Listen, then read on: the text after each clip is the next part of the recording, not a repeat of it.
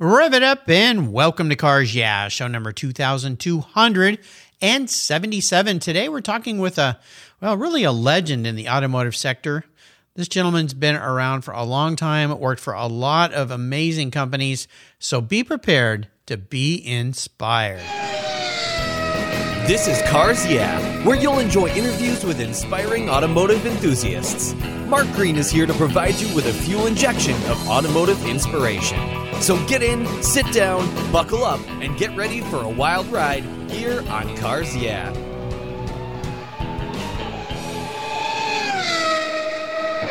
Hello, inspiring automotive enthusiasts, and welcome to Cars Yeah. You know, it's a little rainy and cold out here in the Northwest, so I decided to go to Florida today, Jacksonville, Florida, with a, and I'm with a very special guest by the name of Doug Evans. Doug, welcome to Cars Yeah. Do you have any gear, and are you ready to release the clutch? I am, Mark. Let's do it. We're going to have some fun. Now, before I give you an introduction, and you are what I would call an icon in the automotive industry, you've been around forever. Uh, you've been involved in so many cool things. But I wondered if you could share one little thing with our listeners that maybe people don't know about Doug Evans before we dive into what you're doing today.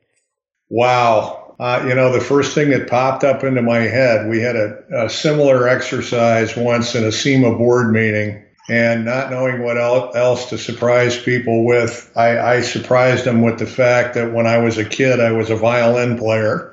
I've had a lot of guests on the show that are former or current musicians, and I think there's some relationship to cars and music. Obviously, there there is in many cases. In fact, I even had John Oates, who's famous for music, who's quite the car guy, uh, as a guest here on the show. But uh, you know, you think back to ZZ Top and their relationship with cars, and Sammy Hagar, I Can't Drive 55. I mean, all these people. So uh, yeah, but the violin, a little more civilized, Doug.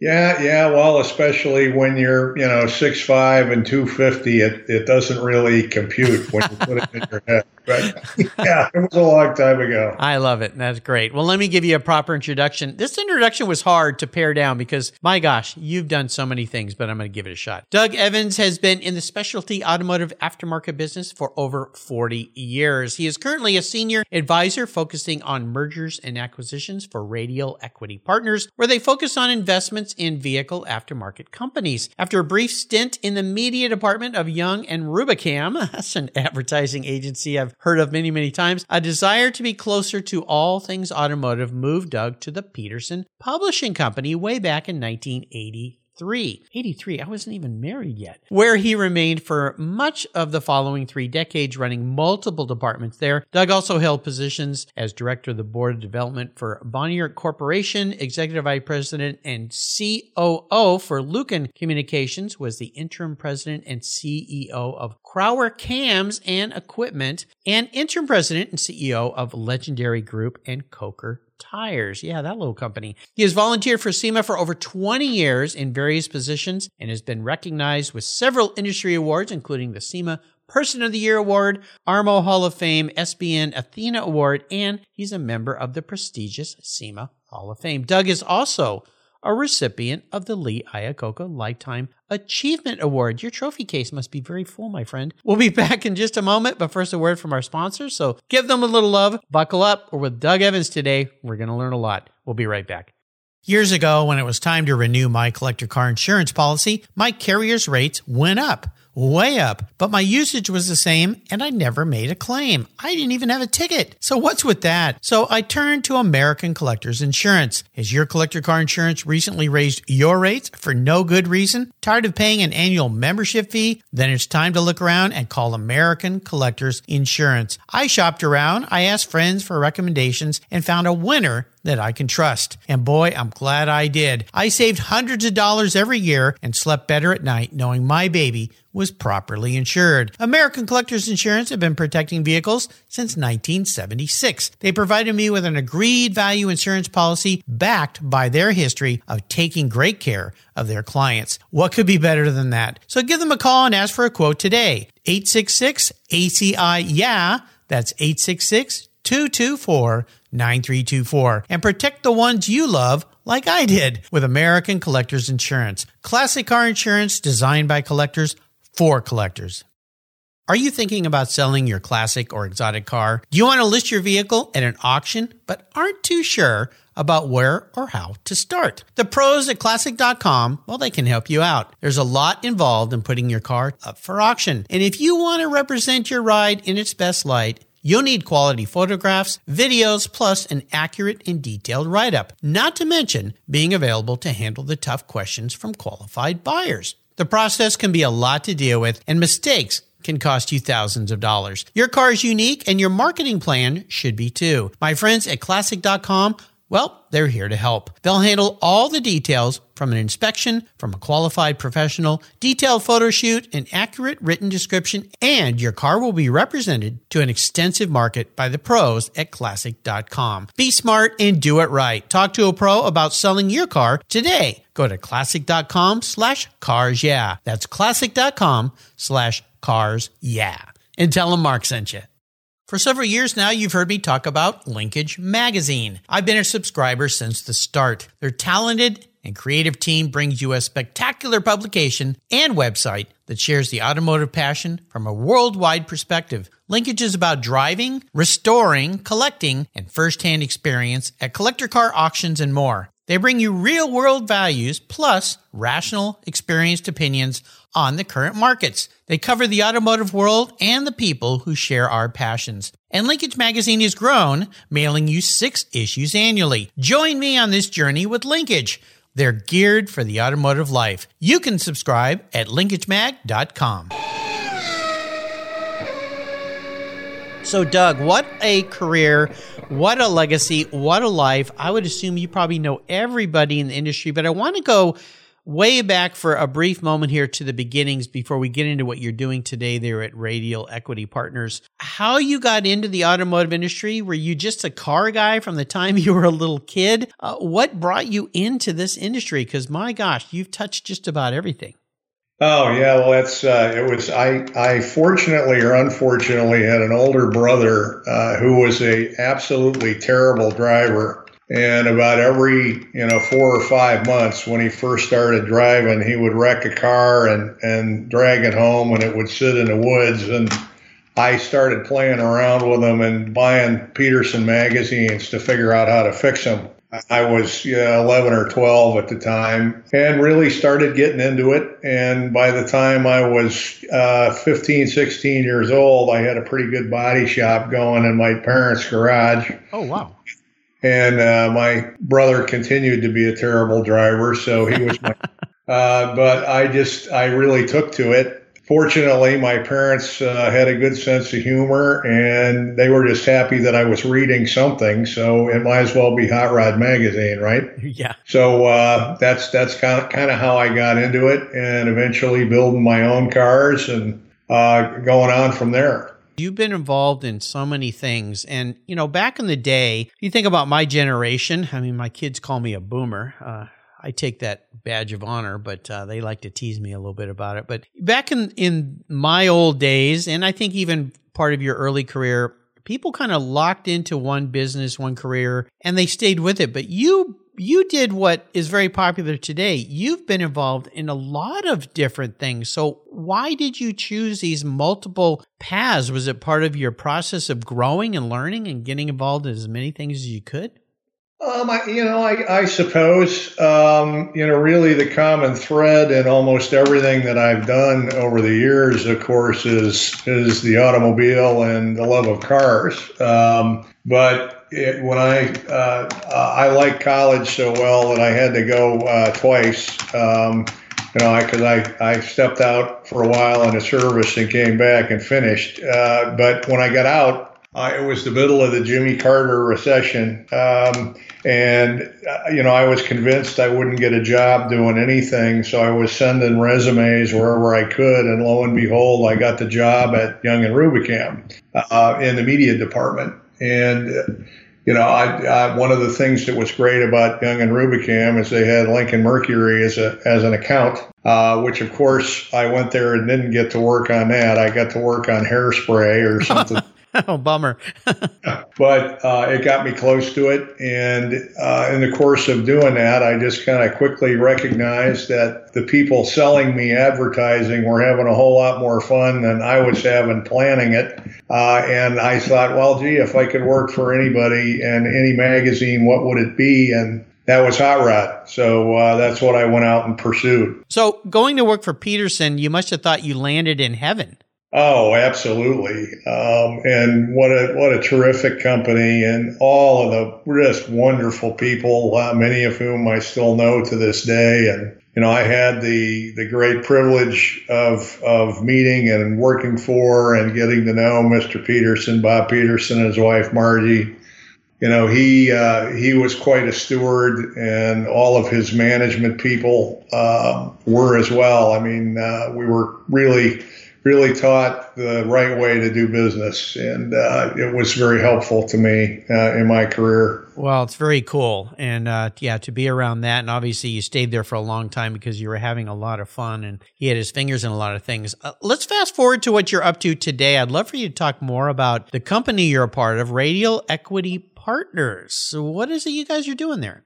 Well, um, they're uh, one of those private equity firms that everybody uh, hears so much about, and I, I, say that laughingly because these guys actually are not dreaded. They're they're awesome people. In the course of being at Petersen, which, as you are aware, sold several times while I was there, I think uh, I went through five different ownership changes of that company. Um, and as a result, I got exposed to a lot of the good and bad things about private equity uh, when they make uh, moves to buy a company. Uh, so recognizing uh, that you know the publishing business had changed forever, uh, which it did, it's basically evaporated. Uh, I decided to take what I had learned in that and use it as best I could to help companies going through that process in the aftermarket. So, um, Radial uh, is a group that uh, is into manufacturing operations and focused on the aftermarket specifically. So, they own uh, Coker Tire, uh, they own Paragon, Corvette, Corvette Central, Zip, uh, and also Dynojet. Mm, wow. Um, and we are working on on other possibilities, but I'm just trying to help them uh, identify companies that strategically make sense and then help companies that we uh, get to know and welcome into the family, uh, make them comfortable with it, uh, and uh, make it all work. Uh, and it's going very well because these guys do it right. They, they buy companies and hold it for a, a much longer period of time and they bring assets to it as opposed to trying to strip out costs. Yeah, we've seen the bad side of that. Well, it's very, very cool. And that obviously is a nice little segue into your massively long involvement with SEMA. Uh, I just had the CEO of SEMA on the show. And SEMA is one of these organizations that, boy, they've helped so many companies like the companies that Radial owns and so many others and all this this whole group of people that have been involved. I've been to I think 32 SEMA shows now, something like that. Uh, I've worn out a lot of socks, that's for sure, walking those halls. Talk a little bit about why you've gotten involved in SEMA. And of course, you, gosh, SEMA of the year. I mean, SEMA Hall of Fame. I mean, your SEMA runs in your blood, I think.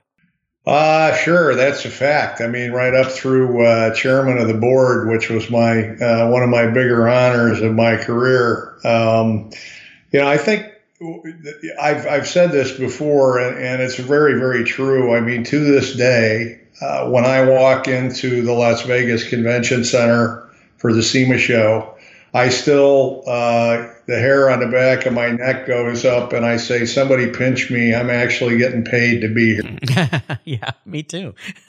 yeah, I mean, it's, it's really, it's, it's fabulous because it's, millions of square feet full of stuff that nobody has to have, but everybody is passionate about and really wants. And that to me is the beauty uh, of what we get to do for a living. We, we make a lot of people happy uh, and, you know, they're having fun. It's productive. Uh, everybody wants to be there. Everybody enjoys being together. Uh, and uh, that that's really what drove my my involvement uh, to get it more involved with SEMA itself. You know, plus I, I, in the course of doing what I did for a living, I knew so many companies and so many people. It was a chance to just extend that and keep working with them on a more regular basis. And that just one thing led to another. I started off with Armo and moved on through uh, being on the board. You mentioned uh, Mike Spagnola, who's the CEO. Mike was on the board with me at one time. Um, it's uh, it's been a lot of fun and uh, definitely a, big honor for me uh, to help uh, keep the industry moving and be part of it. Oh, there's so much that what what SEMA does, and for you listeners, if you missed my talk with Mike last week, two weeks ago actually, um, go back and give it a listen because there's even even in my talk with Mike, there's a lot more about SEMA I didn't know that they do that they help so many different parts of the industry and companies evolve and grow. And with this rapidly changing uh, EV world that we're living in now, uh, there's a whole entirely new group of challenges, but opportunities that are coming up in that world as well. You know, I'd like to talk about what I call our driving inspirations, people that are mentors, uh, influential. You've been around some massively influential mentor type folks. Uh, of course, you mentioned Mr. Petersen. Um, is there somebody that stands out, if just for today at least? I know this, this might be a hard question uh, to pick somebody that was massively influential in your past that helped you move forward in your career and your life. Well, besides Mr. Petersen, um, you know, I would say uh, my dad. And uh, you know that that's probably a common answer, but I was asked this question uh, when I got inducted into the Hall of Fame at SEMA, and I said the remarkable thing about my dad is he was a he was my size. He was a great big guy, and he absolutely hated cars. He didn't want anything to do with cars. But he, uh, while he was a pretty strict disciplinarian, he was also a guy who would you know, hug and kiss his sons in public back in the early 60s and didn't care what people thought. Uh, and he allowed me to turn his garage into a body shop because he knew it was important to me. Um, and he gave me a safe place to be and a safe place to do it.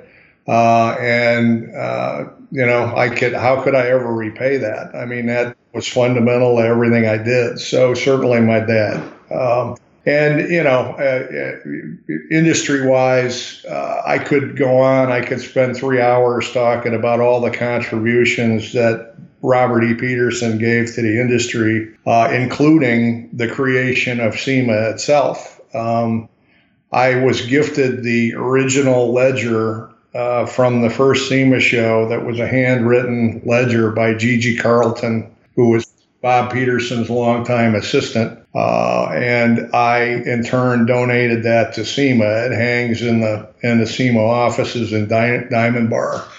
But uh, you know, he made all that happen, uh, and he always had time uh, to help you, um, even though he was like the guy, uh, which was remarkable. So he he funded uh, the first office in Washington D.C. for SEMA uh, and then just kind of quietly did it. He never, you know, tooted his horn. He just did it because he knew it was important. So, uh, just a fabulous guy. Absolutely. You know, you've had this career around your passion for automobiles for so, so long. If a young person was to come to you and ask advice about how they get into the automotive career and automotive career these days, how would you advise them?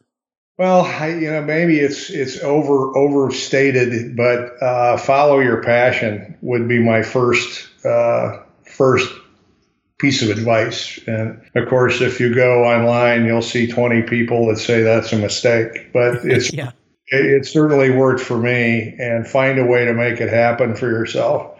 Uh, and what is it about automotive that you're the most passionate about? Are you a mechanic? Uh, if so, be a mechanic. We need lots of those. Uh, do you like writing about them? Do you like taking pictures of them?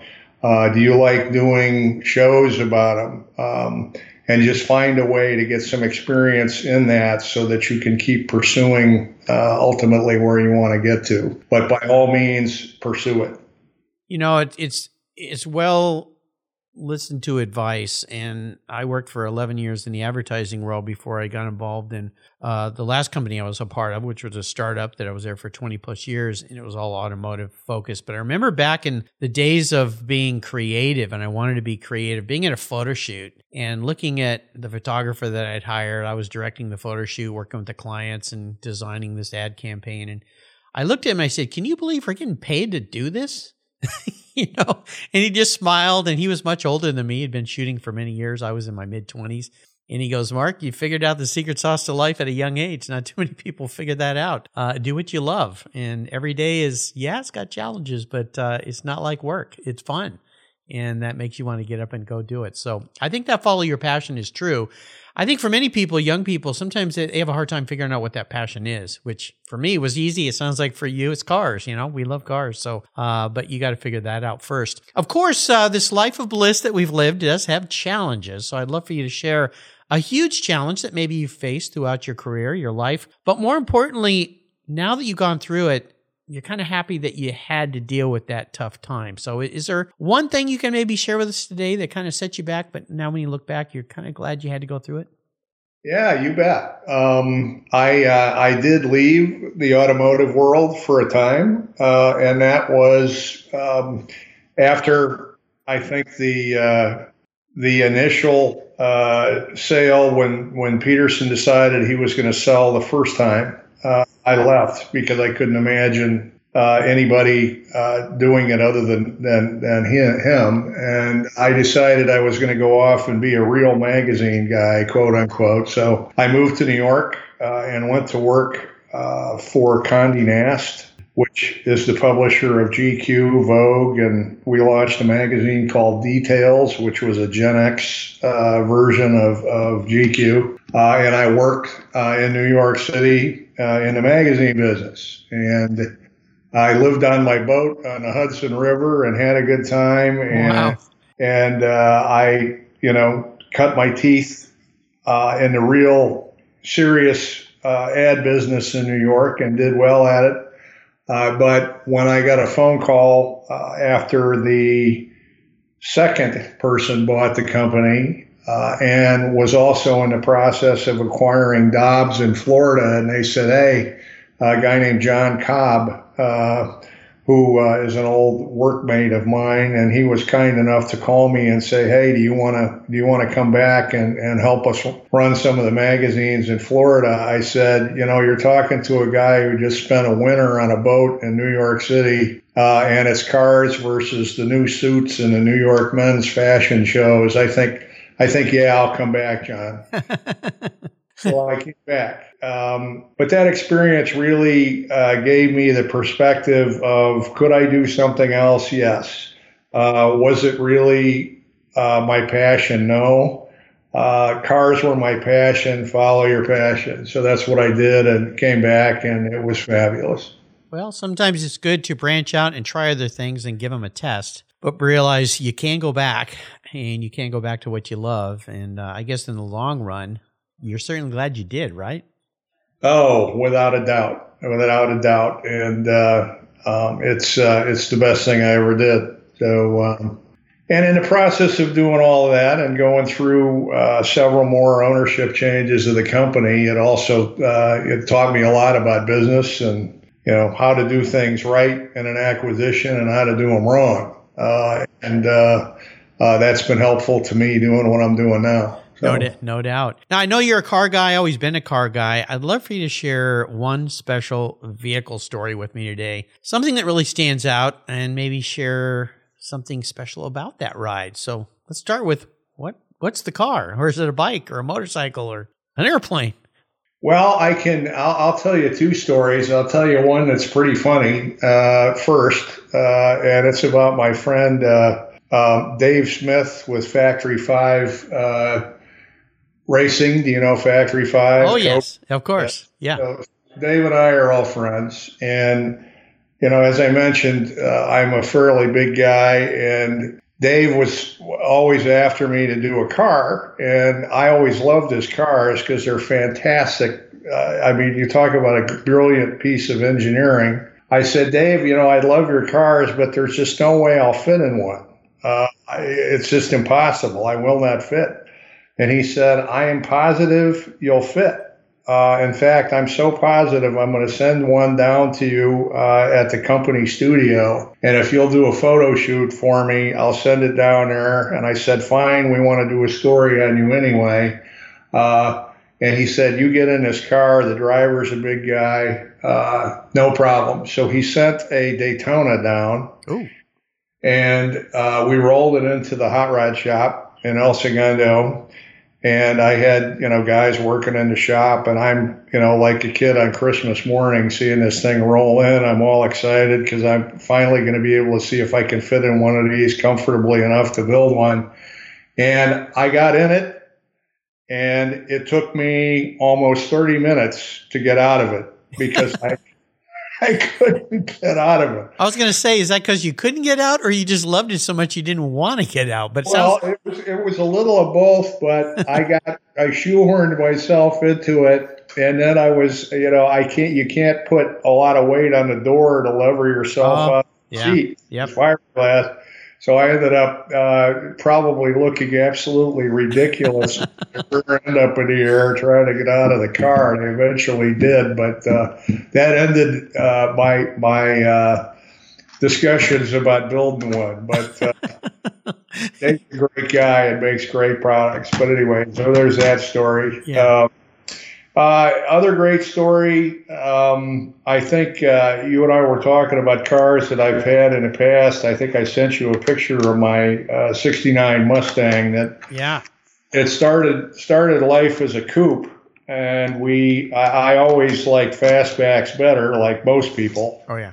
Uh, and I said, you know, this car is perfect, but what would it take to turn it into uh, a fastback? So I happened to be talking with David Freiberger, who, uh, as you know, uh, is quite a media star these days with Roadkill and his other stuff. But he was he was my editor of Hot Rod at the time, and he and I had just finished doing uh, a story uh, uh, that we called the Crate Camaro, where we built a 69 Camaro uh, using nothing but reproduction sheet metal uh, and parts, every part on the car. Um, so uh, we decided, okay, what would it take to turn a coupe into a fastback? And my car was the the the first one and the donor for that. Uh, and we worked with some companies to develop. I think there were ten parts that weren't made, uh, which we fabricated, and now all of those are in production. So you can take basically any generation Mustang and turn it into a fastback. Um, but the the amazing thing about it uh, is all of the subtle things that you don't realize, like uh, the the A pillars on the windshield are raked back a couple of degrees more uh, in a fastback than a coupe, which means the windshield is different. Um, and so on and so forth. So once you get into it, uh, it's a little more intense than you think it is. Um, but that ended up being a very fun, fun car and, and fun just to kind of have a, a concept of, okay, what if, you know, what if we could do this? And we did it and it came out great.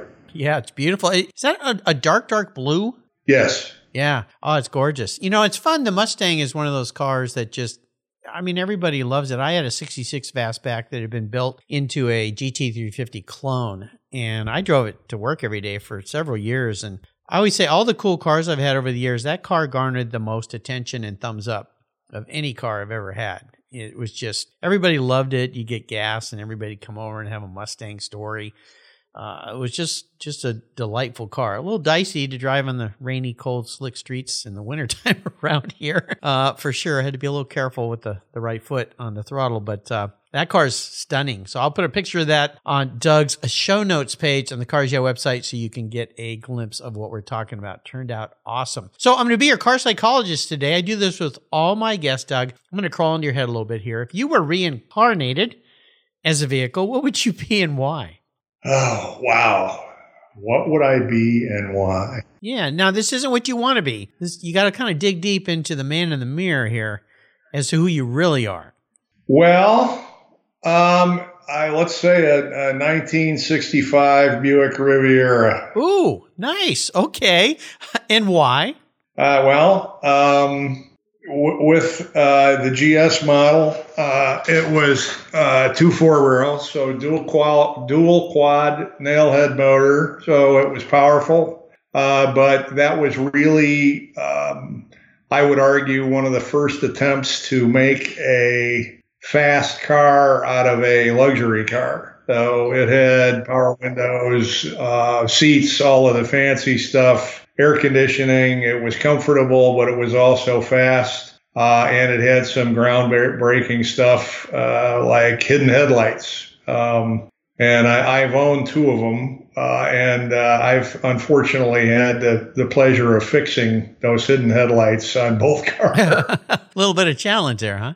Yeah, yeah. Uh, so they had perfected that technology, but but but that was it. And why? Uh, again, because it was it was fast. It was a performance car, but it was also comfortable. Yeah, those things are just cool. Um, and they've I've seen some builds people have done, not only restoring them to originality, but also doing some very custom stuff with those things. Yeah, they they're just awesome. I mean, they're they're beautiful cars, and I would imagine when that car came out, it was probably an eye popper uh, for a lot of people going, whoa, what is this? And but Buick is known for that. I mean, go back to the the '59 Electra, which was pretty radical when you think about it. You know how that that front end of that thing, but of course, uh, the Riviera was, was stunning. So okay, I could see that. Yeah, I mean, it's a you know it's a bigger car. You're a bigger guy, but you know still can get out there and do it. So I love it. Very, very nice. You know, I like to ask people how they like to give back. Um, obviously, I mean, your involvement with SEMA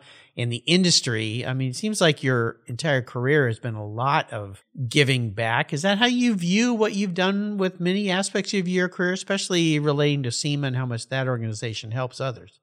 Um, certainly uh, with SEMA, but you know, I, I, would also say that anything that I've I've given of myself to SEMA and all the related things has paid back tenfold, and how good it feels because uh, I just I get a tremendous amount of uh, happiness seeing other people get excited about cars and doing all of the fun stuff we get to do. Uh, and then in the course of uh, things with SEMA. We we've had the the great pleasure of being able to help some pretty uh, solid organizations like the Austin Hatcher uh, Foundation, which is one of SEMA's three charities. Uh, we bought brought Austin Hatcher on board uh, while I was active uh, on the board, and the the people who run Austin Hatcher are Jim and Amy Jo Osborne. Uh, Jim is a in addition to being a world class spine surgeon, he also happens to be an SCCA racer uh, and an old friend. Uh, and uh, he uh, and Amy Jo had a son who died of cancer as an infant, and they started this uh, this this organization to help families who are dealing with that disease, and it's all automotively based.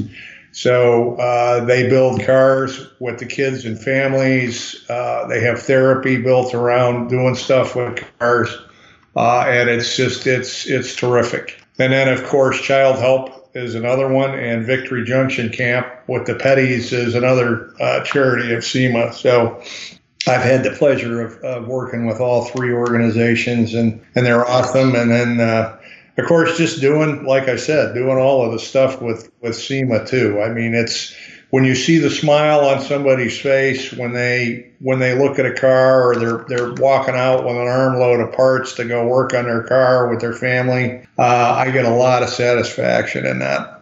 Yeah, it's awesome. Yeah, Jim was a guest on uh, Cars Yeah back in 2018, I believe, is when he was a guest on the show and shared what they're doing there. Uh, yeah, awesome guy, uh, wonderful story. And of course, the Petties uh, had uh, Richard Petty's son on the show and talked about what they're doing for people. So, uh, so many ways. I think you know the car world, the car people, and you think about all the Concours events, they always are raising money to help others. it's just tremendous. So, some some great charity groups there that SEMA and you are involved with. How about a great book that you'd like to share with our listeners? We love books here at Cars Yeah. Oh gosh. Could be business, could be car, could be self help. Um, I don't know. I I'm sitting here looking at a book called Hot Rod Empire. Uh, which which is uh, a book that was published a couple of years ago about Petersen and how the whole company started, and you know the times with Wally Parks while he was at Hot Rod before he went and started NHRA. Uh, so I'd, I'd recommend that. I mean, to somebody who's interested in the industry, there's a lot of little tidbits and and pieces uh, about uh, characters that they may or may not have met. That's uh, pretty fascinating. So it's worth a read. Yeah, uh, Matt Stone um, was the author of that book. He's been a guest here on the show, and uh, of course, it definitely talks about the Petersen Empire, hot rods, and everything that was built around it. So it's an awesome book. If you're a car person, uh, you should have it on your shelf for sure. So I'm going to enable you today before I let you go to go on what I call is the ultimate drive. I'm going to park any car in the world in your driveway. You can take it anywhere, but here's the key: you can take anybody you would like with you, even somebody who's no longer with us, which opens up a world of interesting conversation. So, what does this ultimate drive look like for you if I could wave my magic wand? Well, let's see. My ultimate drive, I would say, uh, let's make it uh, in an Auburn Boattail Speedster. Oh, nice. Because uh, that's uh, one of the most beautiful cars in the world, in my opinion. And uh, I would have to say that, uh, and and and and I'm not joking here. I'd have to say I'd love to take my wife on that ride. Nice. Uh, I uh, I was a widower up until a few years ago, and and uh, proof that even a blind hog can find an acorn. now you're being a little uh, self-deprecating there, but I'm I'm so happy for you. I've had several friends who have gone through that and kind of feel like there'll never be anybody else in their lives, and yet the acorn shows up. So there you go. Congratulations. yeah, well, thank you. And uh, we've we've had uh, several good years together now, and uh, I just I I've had great fun showing her this wonderful automotive world that I uh, have been a part of, and I'd love to take her on that drive and show her some more. You know, that's a wonderful story. I just called a friend of mine. He's been on the show before too, Wayne Craig, uh, who went through the same thing, and he's now engaged to be remarried. He just uh, last week turned seventy six Still very active in the car world. He works as a docent on the lawn at Pebble and other big events like La Jolla Concours and, and others. He's involved in the Ironstone Concours. I mean, and he's working at uh, Lodi Medical Center. Um, yeah, and same thing. He goes, "Wow, I never thought there'd be somebody else in my life, but here we go." And he's taking her to car events, and they're having tours together, and so that's a wonderful story. Uh, that's awesome. I love it. You know, you've taken us on a wonderful journey today. I knew this would be fun, Doug, and I'm so happy we were able to connect. Um, I want to do a shout out. Thank you to our mutual friend, Mark Osmondson. He's the one who connected me with Doug. Mark has brought, he's a past guest, but he's brought many, many inspiring automotive enthusiasts to this show. So thank you, Mark, very, very much. Before I let you go today, Doug, could you share maybe some words of inspiration, uh, a quote or success quote or something that might leave us with uh, some great thoughts today? Oh, uh, I don't know. Um, I just uh, encourage everybody, uh, as we talked about, follow your passion and stick to it. Uh, good things will happen. Yeah, definitely. Uh, sometimes you got to find your way, but uh, good things definitely will happen. I've talked to over 2,000 people now on Cars Yeah that have all done just that. They figured out a way to create a life around their passion. It can be done, and there's so many different ways to do it. So I appreciate you sharing your story. How can people learn more about Radial Equity Partners and you? Well, uh, you can find both of us online. Radial Equity Partners is online. You can take a look at the different companies uh, that we've invested in, uh, and uh, I should be listed there as an advisor. And of course, you can also find uh, more information about me on the SEMA Hall of Fame website. Uh, and SEMA in general, if you type in Doug and SEMA, you'll you'll come up with it, and and uh, it's there, good, bad, and ugly. it's all good. I can guarantee you, listeners. Doug, thank you for spending some time with me today, sharing your life. What a life it's been, what a life it is, and what a life that you have ahead of you down the road. Until you and I talk again, I'll see you down the road or at the next SEMA show. All right, Mark. Thanks. I'll see you then. Definitely. This has been great. 20, 50, or 100 years from now, will there be a workforce to care for the collector vehicles we love? With auto shop programs disappearing across the country, it's a question we enthusiasts have to ask. That's why I support the RPM Foundation, which exists to ensure that the critical skills necessary to preserve and restore these vehicles aren't lost to time. One of the many ways RPM which is short for restoration, preservation, and mentorship, is accomplishing this goal is through workforce development initiatives. The RPM apprenticeship program enables the next generation of artisans to earn a living while they learn the craft of restoring and preserving these vehicles directly from industry professionals. The Endangered Skills Program documents the process of masters training future craftspeople on a variety of critical skills in danger of being lost forever. For more information on how the RPM Foundation is driving the future of the collector vehicle skills trade, visit RPM Foundation today. They're one of the charities of choice here on Cars Yeah. Thank you so much for joining us on today's ride here at Cars Yeah. Drive on over to carsyeah.com to find show notes and inspiring automotive fun. Download your free copy of Filler Up, a fun book filled with gorgeous photographs of fuel filler fun, including quotes from more inspiring automotive enthusiasts. Download your copy today, and we'll see you next time on Cars Yeah! Yeah.